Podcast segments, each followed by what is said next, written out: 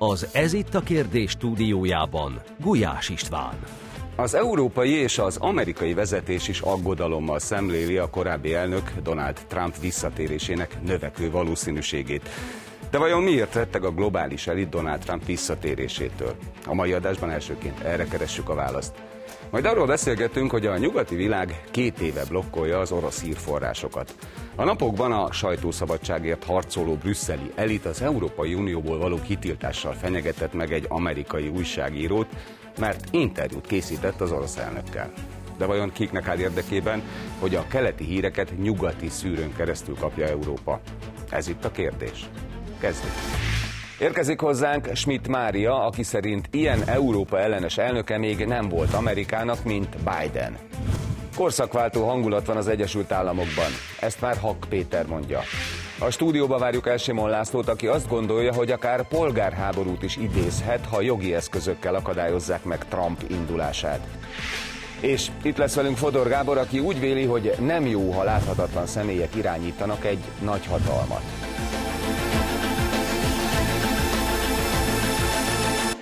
Jó estét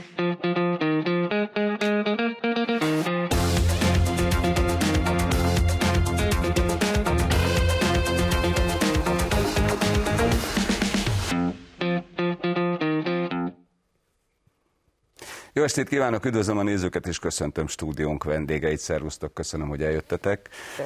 Amerika hamarosan választ. Egyébként ez a hamarosan azért évvége. De valami érdekes, hogy már most őrült nagy hype van körülötte. Mi az oka annak? Nyilván az előző négy év is, hogy ennyire félnek Donald Trumptól Amerikában. Sőt, most már az egész világon.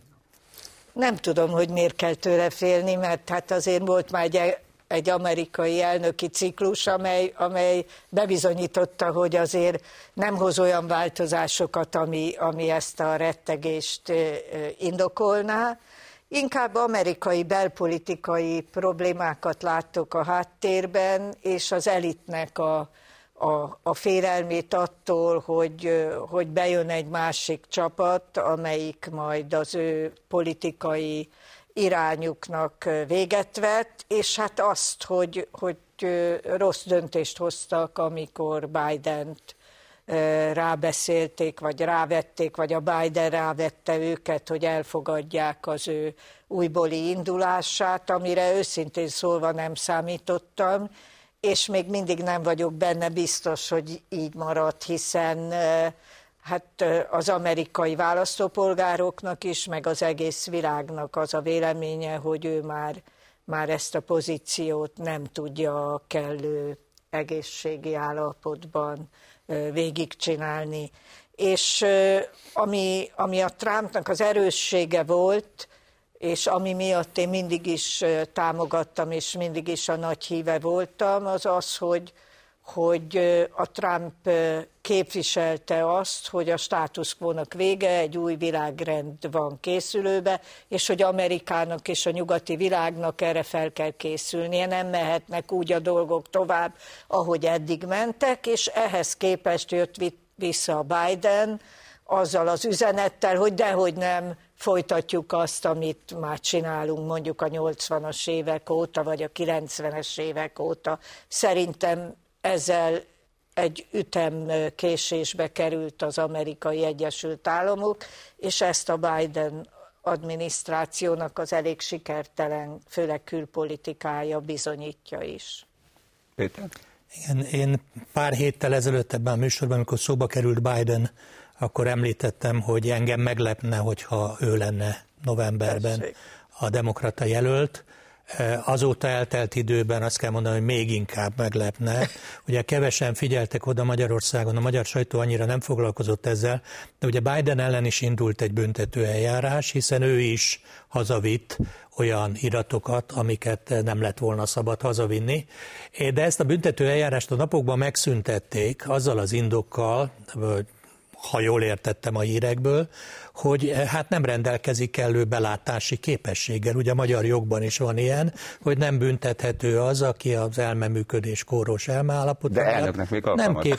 Na de hát ugye ez a probléma. Pontosan ez a probléma, hogy ez az ügyész, ez a megbízott ügyész hozott egy ilyen megszüntető határozatot, ami a magyar jog szerint úgy tűnik, mintha kóros elmállapotra utalna, és Amerikában még mehet tovább elnöknek. Egyébként nem tartják tömegek alkalmasnak, a legfrissebb adatok szerint az amerikaiak 60%-a eh, teljesen alkalmatlannak tartja, republikánus szavazók 90%-a, de még a demokrata szavazóknál sincsen elsöprő többségbe.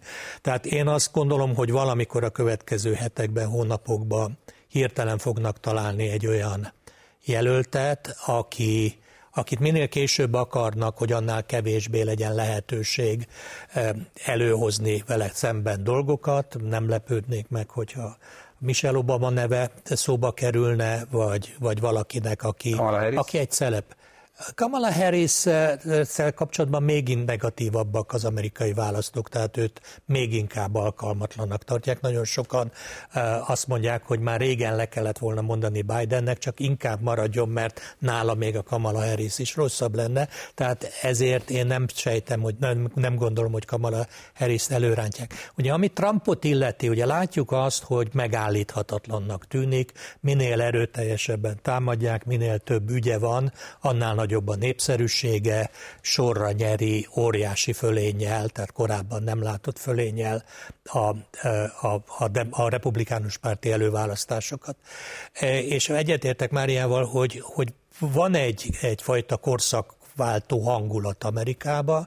Ugye évtizedek alatt kiépült az, hogy a profi, e, e, jól fésült, e, magasan képzett, professzionális tábok csináljanak mindent, top egyetemeken végzett emberek, jól kinéző, Bill Clinton, utána ugye Obama, jól kommunikáló emberek. És erre jön Trump, aki hát egyfajta vadember, aki minden konvenciót fel rúg, olyanokat mond, amit elnök korábban soha nem mondott, nyilvánosság előtt úgy fogalmaz, ahogy a korábbi elnökök soha nem fogalmaztak, idősebb vagy fiatalabb Bush szájából ezek a mondatok elképzelhetetlenek, amiket Trump kimond, de ezekre rezonál az amerikai választók tömege, és, és hát nagy, nagy, abszolút esélyese most, vagy nagyon nagy esélyese annak, hogy megnyeri a republikánus választást, ugye az egyik legnagyobb ellenfele már ki is esett, és szerintem, hát ha Biden ellen indul, minden felmérés azt mutatja, hogy viszonylag simán meg tudja nyerni. Én se gondolom, hogy Biden lenne a jelölt. Ugye... De eddig beszéltünk a belső ügyekről. Miért fél a globális elit? Mindjárt arra is rátérek, de az jutott eszembe, amikor talán beszélgettünk itt, itt, itt róla, amikor a Covid idején Trump bement az orvosi vizsgálatra, egy párnapos kórházi vizsgálatra, és óriási nagy felháborodás váltott ki, hogy nem hozták nyilvánosságra leleteit.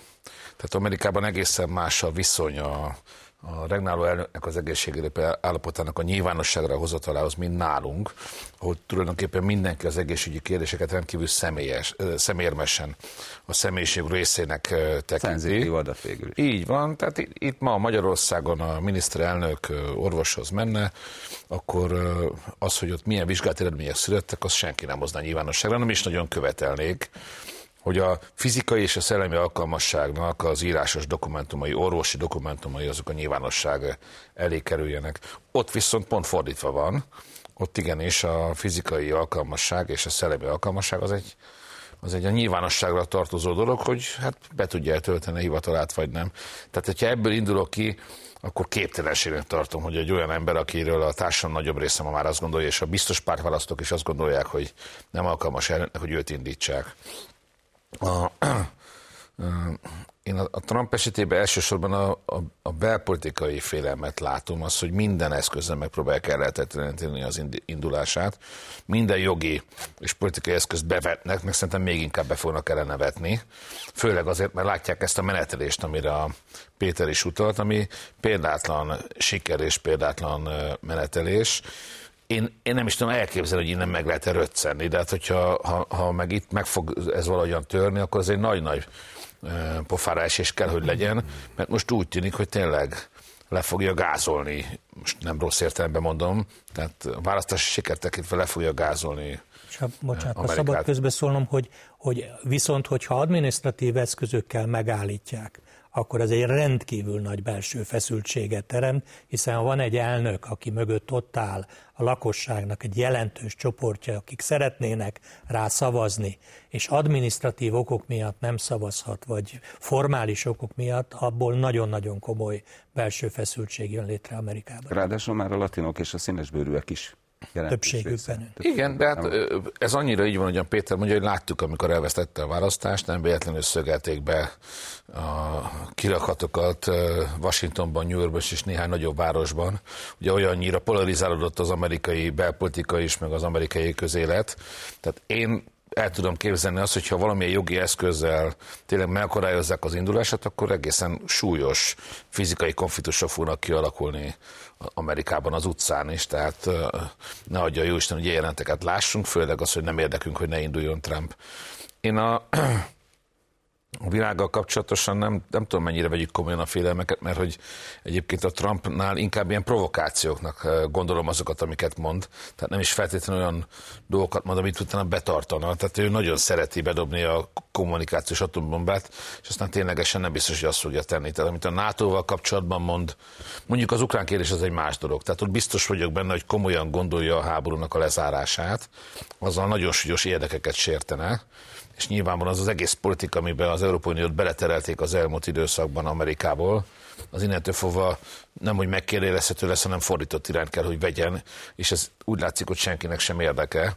Látjuk, hogy, hogy mi zajlik uh, Ukrajna felfegyverzése, pénzügyi támogatása és a hétköznapi politika világából a beavatkozást tekintve. Hát olyan kiváló emberek, azt most uh, bizonyos szempontból idézőjelben mondom, mint amilyen uh, a State Departmentben a kelet-európai ügyekkel foglalkozó államtitkárasszony, akinek a regnálásának, a korábbi regnálásának az eredményét már láttuk a Majdanon. Ugye Viktor Nulandról van szó, aki, aki nagyon érzékenyen foglalkozik adott esetben velünk, magyarokkal is. Hát ott el tudom képzelni, hogy pánik hangulat van, hogy miért van akkor, hogyha visszajön Trump, mert ez nem csak az egzisztenciájukat, hanem a, a mindennapi politikájuknak a lényegét is érinteni és keresztül húzná, hogyha ha visszatérne. Gábor? Csak megerősíteni tudom, amit ti mondtatok, de szeretnék valami más is hozzátenni, már mint a megerősítés az arra vonatkozik, hogy, hogy hát én is úgy látom, hogy Trump halad a győzelem felé, és egy kicsit arra, amire a Péter utalt, ugye itt a Laci felvetése kapcsán, hogy mi van, ha adminisztratív módon próbálják megakadályozni őt abban, hogy elérje az elnökséget, csak annyit hadd mondjak, és ugye az ellene felhozott vádak és ezeknek az erősségével kapcsolatban, hogy mi ezt Magyarországon átéltük, Hongyulánál ugyanez volt a pufajkás effektus annak idején, tehát minél többet pufajkázták, annál népszerűbb lett. Trumpnál ugyanez a helyzet, szerintem minél jobban fogják támadni, annál népszerűbb lesz, és annál inkább esélyes az elnöke. Úgyhogy én most azt látom, és úgy látom, hogy hogy ő az esélyes egyébként arra, hogy megnyerje az amerikai elnökválasztást. Igaz, nem tudjuk még, hogy a demokratáknál milyen jelölt lesz, bár ahogy mondtátok, egyelőre Joe Bidenen kívül nagyon más nincs a színen. Egy zárójeles megjegyzés Joe Bidenhez, akit, akit én nem tartok jó elnöknek, többek között azért sem, de komoly hibái voltak, most félretéve, amit elmondtatok, tehát egészségi állapot, bakizások, meg egyebeket, neki komoly külpolitikai hibái voltak. Itt már a műsorban emlegettem az afganisztáni kivonulást, szerintem ez egy nagyon súlyos hibája volt az Egyesült Államoknak. És önmagában egy probléma szerintem a jelenlegi amerikai adminisztrációval, hogy pont amiatt, amit mondtatok, tehát hogy láthatóan gondok vannak az elnöknek a egészségi állapotával, az ember drukkol, például, hogyha látja, hogy valahova ki, hogy nehogy elessen, vagy jó irányba menjen, stb. Így van. Tehát a következő lépés az, hogy nem is fogalmazza meg ezt magának mindenki talán, de érezhető, hogy azért az ember érzi, hogy hogy azért valakik állnak mögötte. Tehát nem az elnök irányítja a dolgokat, hanem valakik mögötte, és az nem jó, az az igazság, amikor, amikor láthatatlan személyek irányítanak egy nagy hatalmat. Na most azért Trumphoz annyit hagyd tegyek hozzá, hogy ugye te felvetetted itt kérdésként az elején, Pista, hogy hát hogy félnek az emberek, szerte az elit a világban attól, hogy Trump győzelem lesz. Azért ennek annyi alapja van, hogy itt a, Laci egy fél mondatba utalt például a NATO kérdése. Szóval a Trump hajmeresztő dolgokat tud mondani. Tehát az egyik oldalon ott van Joe Biden, aki szerintem, ez az én véleményem, nyilvánvalóan nem jó elnök, és nem alkalmas arra, hogy Amerika elnöke legyen. A másik oldalon ott van Trump, aki nekem személyként ellenszenves. Mert ugye ez a, ismerjük ezt a típust, ugye éltetek Amerikában, ezt tudjátok, hogy ez egy, ez egy típus, tehát ez a, ez a nagyképű New Yorki, mindenkinél mindent jobban tudok, mindenki hülye hozzám képest, és mindenki menjen a fenébe. Ez egy mentalitás, ellenszembes mentalitás hozzátenném. Nagyon sok rendkívül hátrányos tulajdonsággal megspékelve, amit látunk, szeret nagyokat mondani, vadakat mondani, tényleg, ugye ahogy te is utaltál erre, lásd a NATO esetében, azért az elég hajmeresztő, amit itt belengetett, amit most a legutóbbi beszédében is mondott, hogy ő az oroszokat egyébként arra biztatná, hogy támadják meg azokat a NATO tagokat, akik nem fizetik a, ugye a GDP 2%-ának megfelelő hozzájárulást a nato Inkább erős szarkazmus Tehát, volt, mint sem valódi. Ezek, ezek azért meredek dolgok, és a NATO sem játék, az a helyzet. Tehát lehet ezzel szórakozni, meg nagyokat mondani, de nem játék, az az igazság. Ez egy komoly stratégiai kérdés az Egyesült Államok számára, és akkor ezzel fejezném be, amit akartam mondani, hogy már más összefüggésben, legutóbb, amikor a német kérdésről beszéltünk, én említettem, hogy nem jó kárörvendeni szerintem nekünk magyaroknak Németországon, mert Németországnak a helyzetétől nagyban függ az, hogy mi Magyarország mennyire megyünk előre gazdaságilag. Ugyanez vonatkozik az Egyesült Államokra is nagyban, tehát Európának és Magyarországnak is az az érdeke, hogy az Egyesült Államok erős legyen. Tehát helyes, hogy Európa próbál katonailag erősíteni nagyon fontos, no de azért ne legyen illúziónk, az elkövetkezendő évtizedekben Amerikát nem lehet biztonságpolitikailag kiváltani. Tehát nekünk elemi érdekünk az, hogy az Egyesült Államokban jól menjenek a dolgok, ne a végtelenségig polarizált társadalom legyen, ne egymásnak polgárháborús feelinggel szembeforduló alakulatok legyenek az Egyesült Államokban, ne olyan elnökök legyenek, ahol rossz és rosszabb között tudjunk választani, hanem végre olyanok, akik képesek például Európa és az Egyesült Államok együttműködését, az atlanti gondolatot komolyan és újszerűen felfogni szerintem. Hát én nekem erről más a véleményem. Én szerintem a Trump sokkal jobb volt Európának, mint a Biden. Ilyen Európa ellenes kormányzat nagyon régen nem volt, vagy talán egyáltalán nem volt. És ha megnézzük, akkor az összes intézkedés, amit a Biden hozott, az mind rossz Európának. Gazdaságunkat kivérezteti, az adózásba tönkreteszi, az ipart elcsábítja, és megindított egy háborút, egy proxy háborút, aminek most szemben láthatólag az egész terhét át akarja rakni Európára, ő pedig ki akar vonulni. És a Trump nem az első amerikai elnök volt, mert a Busék is mindig beszóltak az európai országoknak, hogy a kétszázalékot azt vegyék komolyan, és a saját részüket is tegyék bele a NATO-ba, amit nem tettek be. Előttem van az a kép, ahol kiröhögték a Trumpot, az Angela Merkel, meg a többiek, meg a német politikusok, amikor erre felszólította őket, és talán, ha megtették volna, most nem lenne Európa ilyen kiszolgáltatott helyzetbe. Tehát csak azt akarom mondani, hogy lehet, hogy ideológiailag ők úgy gondolják az európai vezetők, hogy a Trumptól kell félniük, de nekem meg az a, a tapasztalati tényeken alapuló benyomásom, hogy sokkal kevésbé volt Európa ellenes.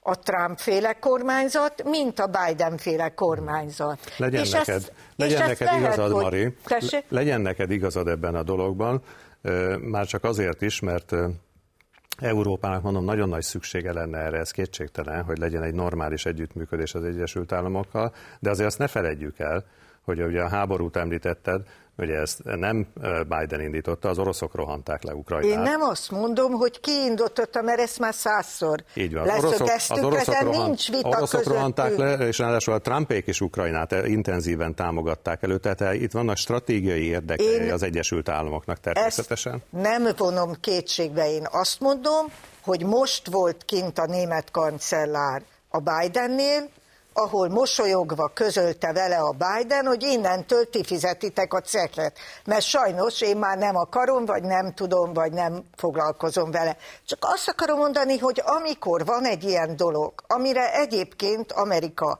készítette fel talán német segítséggel, meg francia segítséggel, hiszen mint a Merkel meg, a, meg az Oland elmondták, hát ők rossz hiszeműen kötötték meg a Minszki megállapodásokat, és tény, hogy a Trump fegyverezte fel Ukrajnát, de mégis van egy helyzet, egy háborús helyzet Európán belül, ami nyilvánvalóan kihat az európai gazdasági, biztonsági és egyéb körülményekre, és nagyon úgy néz ki, hogy Afganisztánhoz hasonlóan Amerika megint csapott papotot hagy, és az egészet rányomja a németeknek, meg a többi európaiaknak Igen, a nyakába. Mindeközben azért Stoltenberg a republikánusoknál, ne arra, úgy Gábor, Igen. ugye azzal haknizik, hogy azért kell ezt folytatni, és azért kell a NATO-ban maradni az Egyesült Államoknak, mert ugye már ez is fölröppent, ami azért még a féligasság kategóriában, se, kategóriában sem lehetne, mert ez az amerikai hadiparnak kiváló. Miközben Európában mind a hadi technológiai ipar, tehát a gépgyártás, mint pedig a petrolkémiai ipar, tehát a robbanóanyag lőszergyártás, a béka feneke alatt van. Jó, hát ez egy külön kérdés, elnézést, bocsáss meg Péter, csak egy gondolat még ehhez a Máriához, aztán már nem akarom előled elvenni a szót, csak annyit hadd mondjak, ugye Trump, ugye emlékeztek, azt mondta, hogy ő egy nap alatt befejezi az ukrajnai háborút, tehát ez a, a, a vadak, tehát a vadmondásoknak a, az egyik leágazása. De ha két ez, nap alatt befejezi, már az is jó. Így van, de egy nap alatt nem lehet befejezni, és akkor itt kanyarodnék vissza, amit ti is mondtatok, azért az sem árt tudnunk, hogy lehet Trump, és lehet bárki az amerikai Egyesült Államoknak az elnöke, tehát van karakter egy elnöknek, van jelentősége, de azért ez egy olyan szisztéma, hogy azért önmagában egy elnök azért mindent nem tud megváltoztatni. De a, Tehát azért nincs arról Trump... szó, hogy egy nap alatt lezár egy háborút Ukrajnába természetesen, föl sem merül ez Persze, az őrültség. De igaz, Gábor, de ha megnézed Trumpnak az első kormányzását, vagy elnökségi ciklusát, akkor azt láthatod, hogy a elődeihez képest a legtöbb változást egyébként a kormányzati struktúrába ő vitte véghez. Tehát nem véletlenül hoztam nem csak szóba a kormányzati struktúrába, jó, jó, hanem például a közel-keleti békében. Mindenben, az, minden, az, egy, az egy hatalmas minden, teljesítmény. Jó, jó de a kormányzati struktúrát, illetve a személyzeti politikát azért hozom szóban, mert gyakorlatilag az a teória, hogy az Egyesült Államokban azért tud működni a, a Biden is, mert mögötte van a titkosszolgálatoknak, a egyéb más szerveknek a, a hatékony rendszere, amelyek gyakorlatilag a kormányzás stabilitását biztosítják. Ad abszurdum, még az is benne van, hogy egy már nehezen tudja az ember azt is elképzelni, hogy magát tudna, tudna végigvinni egy olyan tárgyalás, mint amit most a német kancellára végigvitt, tehát hogy egy füles ott van a fülében, és valaki mondja neki, hogy mit mondjon, nem akarok elbagatelizálni, meg komolytalankodni a dolgot, de simán benne van ez is. Na minden esetre ezt, ezt a rendszert, amely egyfajta belpolitikai vagy kormányzati státuszkó szerintem eléggé megtépázta és érthető módon a, a Trump, ezért mondtam a, a Victoria Nulandot, tehát a State Departmentben a, a, az olyan személyek, mint amilyen ő volt, azok ciklusokon keresztül tudtak reagálni úgy, hogy egyébként teljesen hogy, hogy republikánus vagy demokrata volt az elnök. Tehát ez egy nagy változás, amit ő hozott, és szerintem ez uh, hozott frissülést is. És még egy nem tudta végigcsinálni, hogyha lett volna még egy ciklusa. Nem is volt elég embere, hát ennyi emberrel nem lehet ez igaz. országban. Ez, ez igaz. Nem volt elég embere, de az emberei is ott hagyták. De a szándék ott volt. El. Ez, azért ez egy, egy az, egy lényeges, az egy lényeges dolog, hogy folyamatosan hullottak előle az emberek, és azért is, Laci, az a helyzet, ez, erre is figyeljünk oda a Trump jelenség Én kapcsán, nem azt mondtam, hogy ő hogy az ő ideális elnök, vagy hogy ő annyira am, jó Amit én mondtam vezető. előbb a személyiségével kapcsolatban, hogy azért meghonosított egy olyan politikai stílust is, ami rossz. Tehát ő egy végtelenül vulgárisan megnyilatkozó elnök, az a helyzet, és többek között ez is oka volt, ugye a brutális megnyilat és primitív megnyilatkozás is sokszor, hogy ugye sokan a a, a kollégái közül ott hagyták. Lásd, ugye a magyar jobboldali sajtóban sokszor megszokott jelni a Rob Dreher, szoktak vele interjúkat csinálni, ő például mindig a legrosszabbakat mondja róla, pedig ő annak idején lelkes támogatója volt. Tehát mindezzel együtt még egyszer hangsúlyoznám egyébként, minden paradoxon ennek az egész helyzetnek az, hogy miközben Trump egy ilyen figura, tehát nagyon sok probléma, nagyon sok kárt okoz szerintem az egyik oldalról, a másik oldalról a politikai teljesítménye jobb, mint a Biden, ez nyilvánvaló. És Európának kevesebb kárt okozott. Igen, és mondom, és amire Péter utalt, az Ábrahám megállapodás, az szerintem példa. az a legnagyobb azért, politikai teljesítmény. Gábor, azért, mert ez egy üzletember, ez díleket akar kötni. Ennek nem ideológiája van, mint ennek a Biden kormányzatnak. Ez nem az LMBTQ meg a többi nem tudom mi micsodával, jogállamisággal házal, hanem azt mondja, kössünk egy win-win alapon. Ez neked is jó, ez meg nekem jó, állapodjunk meg, szevasz. És szerintem erre szüksége van a világnak, mert annyi ilyen góc alakult ki, amit ideológiai alapon nem lehet majd rendezni. Igen, és egy, én a NATO-ra szerettem volna csak reagálni, tehát én azt gondolom, hogy a Trumpnak az a szövege, hogy, hogy vagy adjátok be a két százalékot, vagy felejtsétek el, hogy mi teljesítjük a szerződésben leírtakat, ez szerintem egy jogos. Hát ha van egy megállapodás, ugye ezt a NATO tagállamok vállalták, hogy ők a GDP-jük két százalékát hadipari fejlesztésre fordítják. Persze kényelmes megoldás, népszerű szociális lépéseket tenni, és aztán az amerikaiaktól várni, hogy majd megvédjenek, de nem ez, nem ez volt a megállapodása. A, a, a Trump azt mondja, nem ez volt a deal, abban egyeztünk meg, igen. hogy két-két százalékot mindenki betesz, minél jobban megy Németországnak, annál nagyobb a két százalék, minél jobban megy Svédországnak, majd ha belép, annál jobban, ha belép. jobban megy megy a NATO-nak, ha belép, e, minél jobban megy Franciaországnak, annál erősebb lesz a NATO.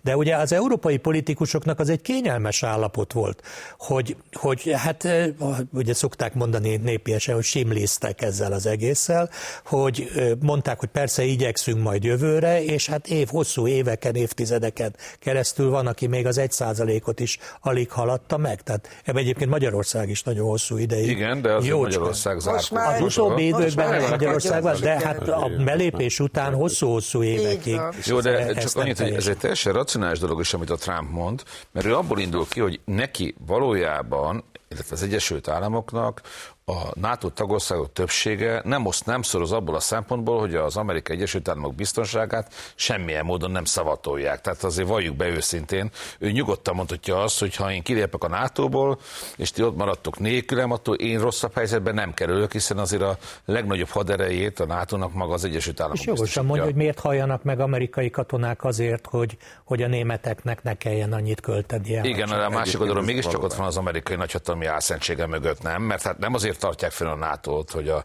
kölcsönös védelmet biztosítsák, hanem azért, mert a maguk geopolitikai céljait fegyveres fenyegetettséggel is alátámasztják. Meg a hadiparuk. Azért, Senki azért sem mondja, hogy egy jótékonysági intézmény. De hát azért ne viccetek, hát nem lenne NATO, azért már a 60-as, 70-es években, hát azért nem, hogy azt gondolt, hogy az oroszok ne rohanták volna le. Hát ne viccelj, hát Én értem, katona, Gábor, csak nem a 60-as években vagyunk. Te is voltál, hát folyamatosan azt gyakoroltuk a magyar hadseregben, amikor katonák voltunk, hogy az osztrák hegyi dandár ugye átlépi a hazánk határait. Mi ők csapást mér... Látod, ők támadtak. Csapást mérünk rá, és elmegyünk a pósig. Én nem voltam katona, ezt egy korábbi műsorban megbeszéltük, hogy én miért nem voltam katona. Még egy szempontot hozzunk be. eltett 70 év, De nem, a, nem a békét védtük, hanem támadni akartunk állandóan nyugatra, és azért nem támadtunk, mert volt a NATO válaszcsapás. Ne, én, én NATO mellett, tehát azt mondom, hogy nem baj, ha van a NATO, csak akkor mindenki tartsa be azt, amit vállalt ebben. Tehát ennyi, és hogyan tudja ezt Amerika kikényszeríteni, ha nem úgy, hogy erőből tárgyal. Tehát ezt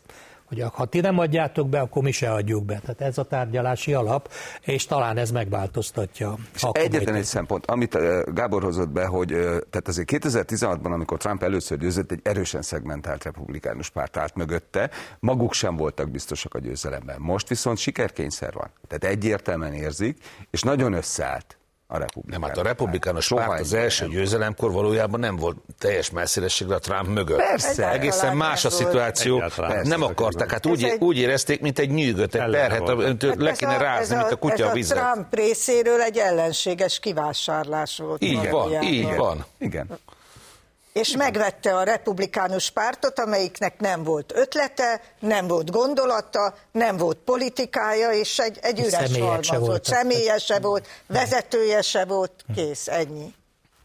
Na, hát akkor lépjünk tovább, az a bizonyos 24 óra alatt befejezendő háború azért megint előtérbe került, mert ugye a nyugati világ két éve blokkolja gyakorlatilag azokat a híreket, amelyek orosz hírforrásokból származnak Ehhez képest most a napokban a sajtószabadságért harcoló brüsszeli elit az Európai Unióból való kitiltással fenyegetett meg egy amerikai újságírót, tudjuk a nevét Tucker Carlson, mert interjút készített az orosz elnökkel. De hát kinek áll érdekében még most is a keleti híreknek a, a blokkolása ebben a helyzetben? Hát ez, ez egy annyira szomorú dolog, hogy ez egyáltalán a nyugatiakban felmerül, hogy tiltani, hogy a sajtószabadságot korlátozni, hogy valójában a saját véleményét az elit az egyetlen igaz álláspontnak nyilvánítja, és ehhez képest minden mást tiltani akar, és minden mást fake newsnak nevez, és ezzel ellehetetleníti a vitát, ellehetetleníti az eszmecserét, és úgy viselkedik, mint ahogy az egykori kommunista párt viselkedett, egy vezér, egy igazság, egy történet. Tehát komolyan mondom, miközben például ez, a, ez az interjú, amit a Putyin adott, mondjuk nagyon sokba összecseng azzal, amiről a Gábor beszélt az előbb, mert a Putyin elnök is megkérdezte, hogy ki hozza Amerikába a döntéseket, mert szemben láthatólag nem a választott vezetők. Erről beszéltél te is, igen, hanem igen. a mögötte állók. Tehát most egy ilyen interjú, amit a Putyin ad, Szerintem ezzel szemben nem a tiltása a megfelelő módszer, hanem az, hogy leüljünk és megbeszéljük. Volt-e benne olyan, ami, ami megállja a helyét, szerintünk, volt-e olyan, amivel egyet tudunk érteni, volt-e olyan, ami tárgyalási alap lehet, és volt-e olyan, ami teljes nonsens és teljes lehetetlenség. Hát ez, ez a normális módszer, és én amilyen naív voltam, én azt gondoltam, hogy amikor a Szovjetunió összeomlik, és mi egy szabad világba lépünk be, akkor ez a világ szabad. És egyre inkább úgy viselkedik ennek a, az eddig általam szabadnak tartott része, mint, amely, mint ahogy a régi szovjet kommunisták viselkedtek. Be akarják tiltani az ellenfeleiket, el akarják lehetetleníteni, kirakat pereket rendeznek, és lábbal tipornák a sajtószabadságot. Ez, ez, ez nagyon rossz irány. Hát és úgy néz ki, hogy ráadásul azt, ami a nyugati vagy a brüsszeli narratíva, azt ugye olyan módon akarja objektivizálni, hogy tulajdonképpen egyfajta erkölcsi magaslatra helyező önmagát, és azt mondja, hogy amit én mondok, ahogyan én értelmezem a világot, az a hiteles, az az igazság. Tehát, mint hogyha, mint hogyha lehetne itt egy objektív igazságról beszélni, és ezen a címen teszi lehetetlenné, vagy erre hivatkozott teszi lehetetlenné az, hogy mondjuk alternatív narratívákat. Adott esetben az orosz narratívát halljuk. Az orosz narratívának a meghallgatása, a Putyin személyes narratívának a meghallgatása, ami a Carson interjúban is érdekes volt, hogy egy, egy, egy ilyen hosszú történeti fejtegetéssel kezdte, hogy gyakorlatilag évszázadokra visszanyúlóan elemezte azt, hogy Oroszország, illetve Igen, ennek a, a igen, így, így van, és hogy ennek a nemzetnek hol van a bölcsője, hogyan nézett ki, és hogy beszélhetünk-e önálló ukrán nemzetről, vagy nem.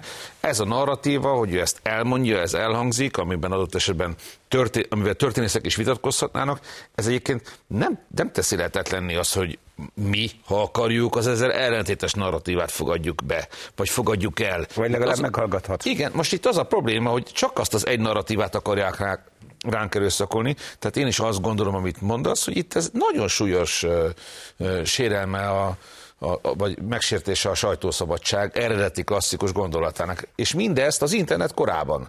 Tehát ami nonsens. Idézzem Ursula von der Leyen, eszközöket dolgozunk ki arra, hogy kitiltsuk a mérgező és káros félretájékoztatásokat Európában. Basszus, Igen, nekem, nekem is eh, az a szó jut eszembe először, amivel Mária kezdte, hogy nagyon szomorú. Tehát ha ha valaki 40 évvel ezelőtt egy mély kómába kerül, és most felébred, akkor az nem érti, mi történik. Azt gondolja, hogy tükröződnek a dolgok. Tehát, hogy, hogy győzött ugyanazok a, a mondatok... Nyugat-Európában. Igen, Nyugat-Európában győzött a kommunizmus. Volt, és... volt ilyen film, emlékeztek? Az a Lenin volt a címében, ami arról szólt, hogy Kelet-Németország egy fiú, az anyuká. Goodbye Lenin. Goodbye Lenin. Goodbye Lenin, igen. Hogy, hogy eljátszotta, hogy még nem omlott össze a szocializmus.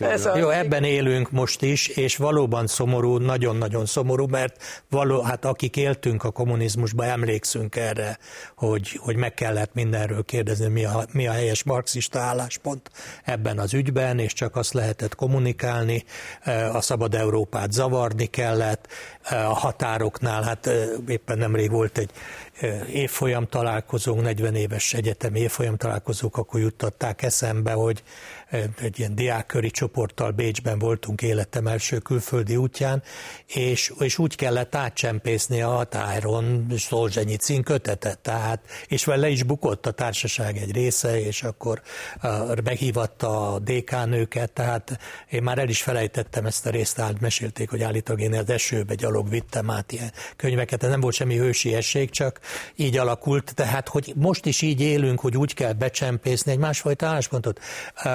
Annyiban, annyiban Lászlóhoz kapcsolódnék, hogy ugye pont az internet korán én, én azért azért attól tartok, hogy az internetnek, vagy a közösségi médiának ez a buborékképző effektus hatása, tehát hogy az emberek csak azokat hallgatják, akik, akikkel egyetértenek, és, és kitiltják az összes ismerősüket, akik más véleményen vannak, és nem engedik, nem hallgatják meg a más álláspontot, ez kedvez ennek a fajta politikának, hogy, hogy, hogy safe space-eket hozzunk létre. Véleménybunkereket. Ne, véleménybunkeret, köszönöm, jó, ez egy nagyon-nagyon jó szó, nagyon jó szó, hogy hozzunk létre véleménybunkereket. Ne engedjük, hogy az embereket összezavarja másfajta információ.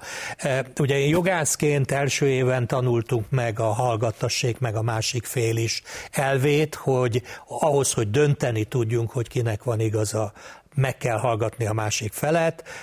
Kétségtelen, hogy, hogy azt gondolom egyébként mind a két fél folytat propagandát, tehát, és ugye az a, az a döntés, hogy a mi propagandánk az az igazság, a másik propagandája az a hazugság, ezt, ezt nem mindenki látja így, és, és hát nem véletlen az sem, hogy, hogy ezt a, a, a Trump interjút, a legutóbb, amikor láttam, már majdnem 200 millióan látták a TikTokon, tehát eh, elképesztő mennyiségben nézik meg az emberek, nem Trump interjút, bocsánat, Putin, Putin interjút. És nem a TikTokon, igen, hanem a Youtube-on, meg a, a, a Carson Putin interjút, több mint 200 millióan megnézték, nem kell egyetérteni a Putyinnal, nem kell elhinni, amit mond, de legalább jó ismerni azt, hogy ő mit gondol, tehát ő miért, miért csinálja azt, amit csinál.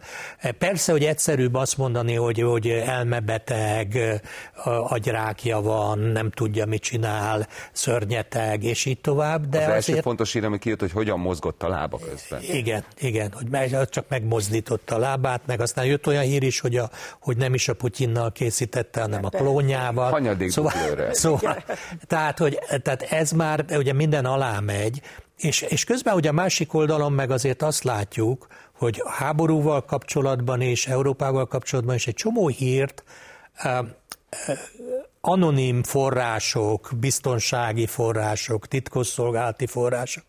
Én arra emlékeztem a 90-es években, meg az ezredforduló körül, hogy a világ titkosszolgálatai azok nem szóltak bele a napi politikába, látványos módon a nyilvánosság előtt. Most minden nap jön egy hír, például ilyennel, hogy, hogy Putyin hanyatszor halt meg, vagy esett le a lépcsőn, vagy betegedett meg, vagy bármi történt.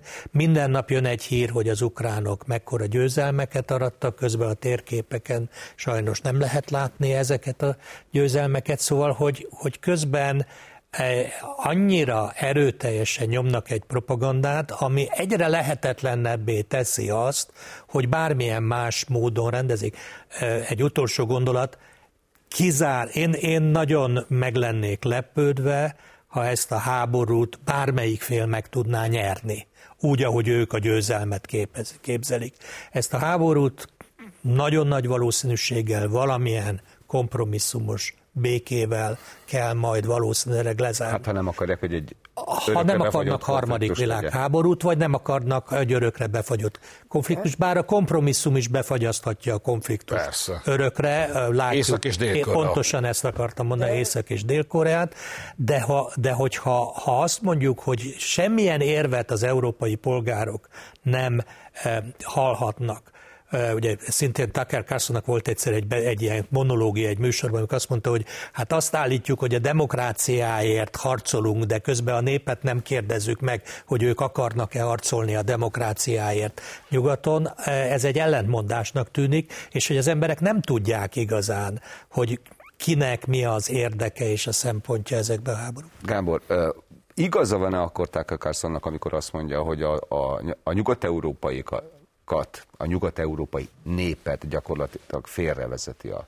a sajtó, a mainstream sajtó, vagy, vagy a nyugati média nevezzük a modern nevén. Szerintem ebben nincs igaza, de abban mindenképpen igaza van, és ez helytelen dolog lenne szerintem azt gondolni, hogy, hogy az rossz, hogy ő csinált egy interjút Putyinnal. Szerintem jó, hogy megcsinálta, és hiba lenne. Tehát amit, amire te fölvezetted ezt a témát, ugye, hogy hát itt többen azt követelik, ugye Ursula von der Leyenre is hivatkoztál, és másokra is. Hogy Felhofstadt, tiltsuk ki. Igen, tehát ezek lostobaságok, szerintem már elnézést, hogyha erőteljesen fogalmaztam ebben az ügyben. Tehát én liberálisként azt gondolom, ugye már ezt többször itt szóvá tettem, és hangot adtam ennek, hogy hogy a szabadság és annak fontos fundamentuma a véleménynyilvánítás szabadsága olyan érték, amit meg kell őriznünk a mi világunkban, és az hozzátartozik bizony a vélemény pluralizmus, tehát hogy meg kell hallgatni a másik felet, ahogy itt a Péter hivatkozott a jogi stúdiumokra, meg a jogi tanulmányokra. Tehát ez szerintem nagyon fontos ebben az ügyben, tehát egyáltalán nem baj, hogy ez az interjú elkészül, sőt egy csomó tanulsága, érdekessége van szerintem ennek.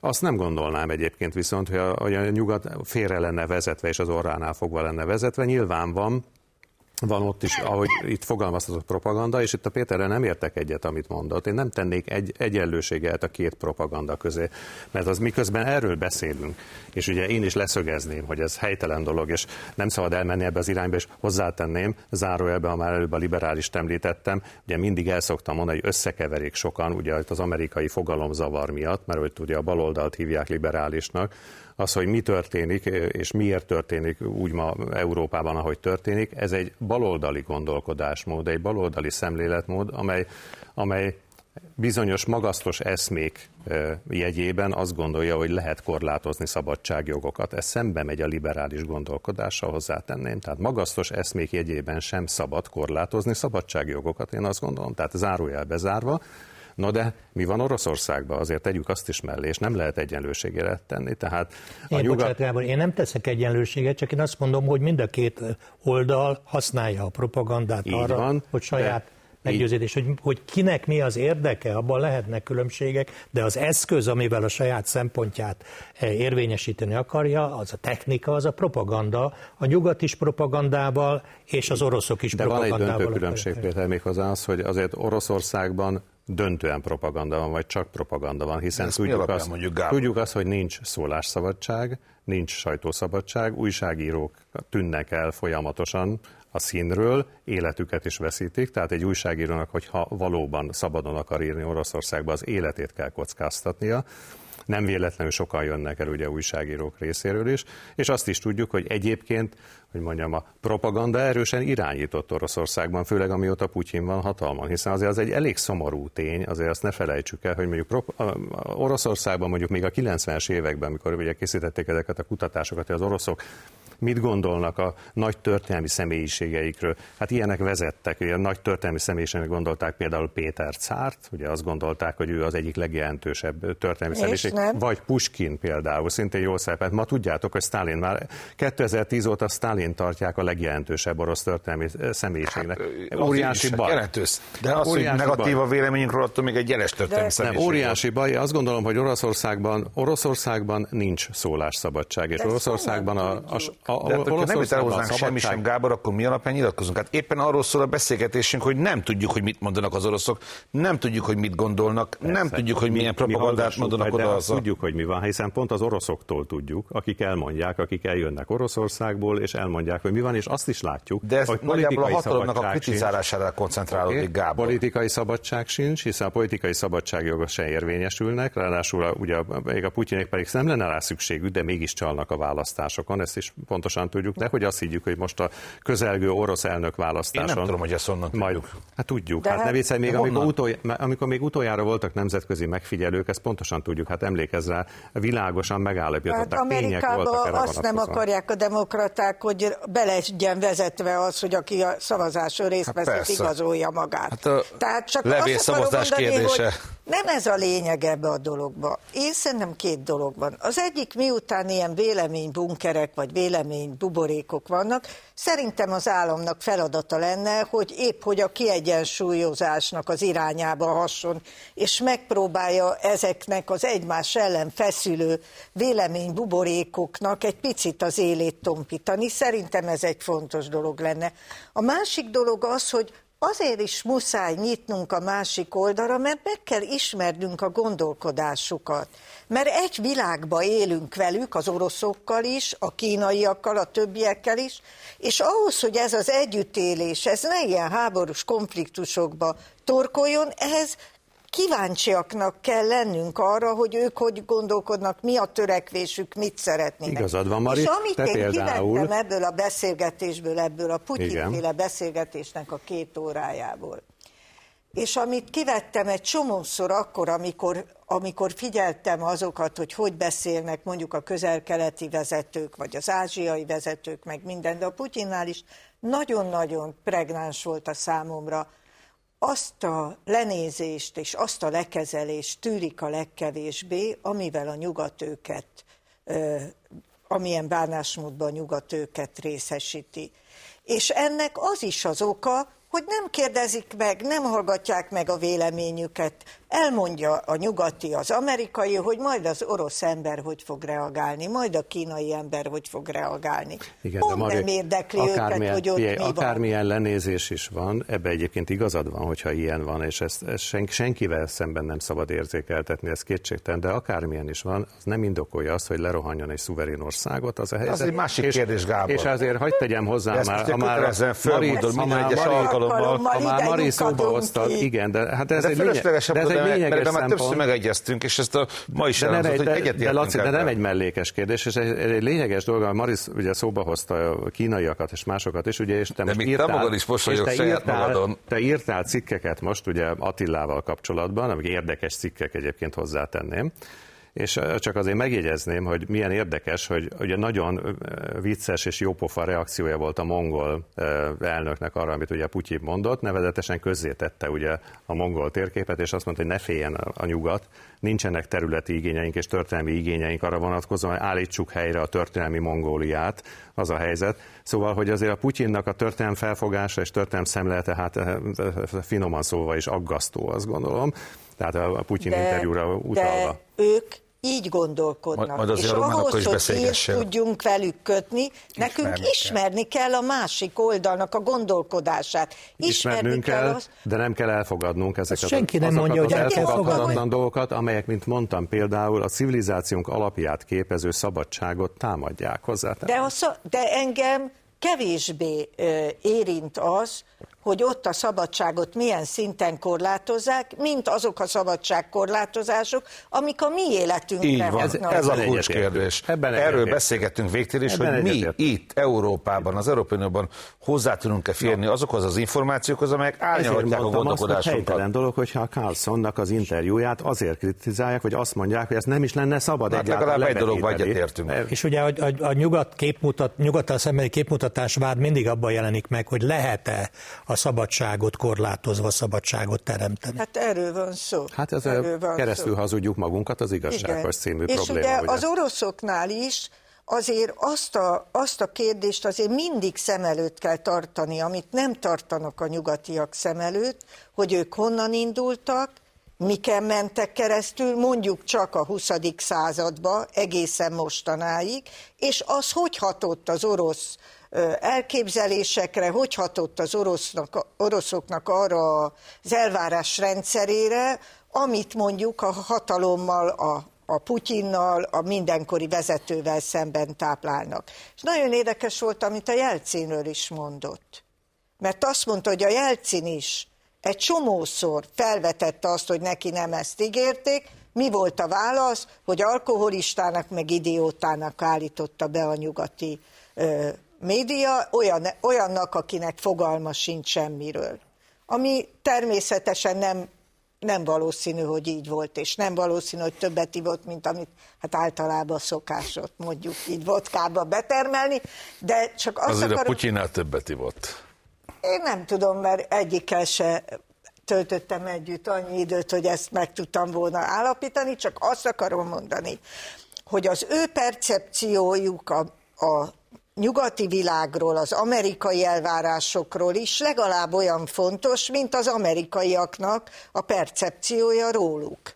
Hát és nekik egy... is fontos megérteni, hogy Amerika hogy gondolkodik róluk, és Amerikának is fontos lenne megérteni, hogy ők hogy gondolkodnak. És amikor kiáll a Biden, és azt mondja, hogy majd az emberek jól leveszik onnan a Putyint, és majd rendszerváltoztatás lesz, és megdöntjük az onnan ottani hatalmat, mert hiszen ezt mondta, ez volt a háborús cél, amit ő megfogalmazott, ugye Varsóba, mindenki emlékszik, hát akkor tudni kell azt, hogy az orosz emberek nyugalomba élnek, gyarapodást élnek meg, és egyébként biztonságot, amióta a Putyin van ott, amit előtte nem éltek meg. Ráadásul ami nagyon fontos, hogy ők megtapasztalták a 90-es években, hogy azt az illúziót, amit a nyugat táplált nekik, hogy ők a szabadságban emancipálódnak a nyugathoz, azt gyakorlatilag a, a lenyúlás szabadság a nyugat felől érkező lenyúlás szabadság. Én had, egy nagyon röviden hadd meséljek nektek egy történetet, amikor Szentpéterváron voltam, és egy nagyon kedves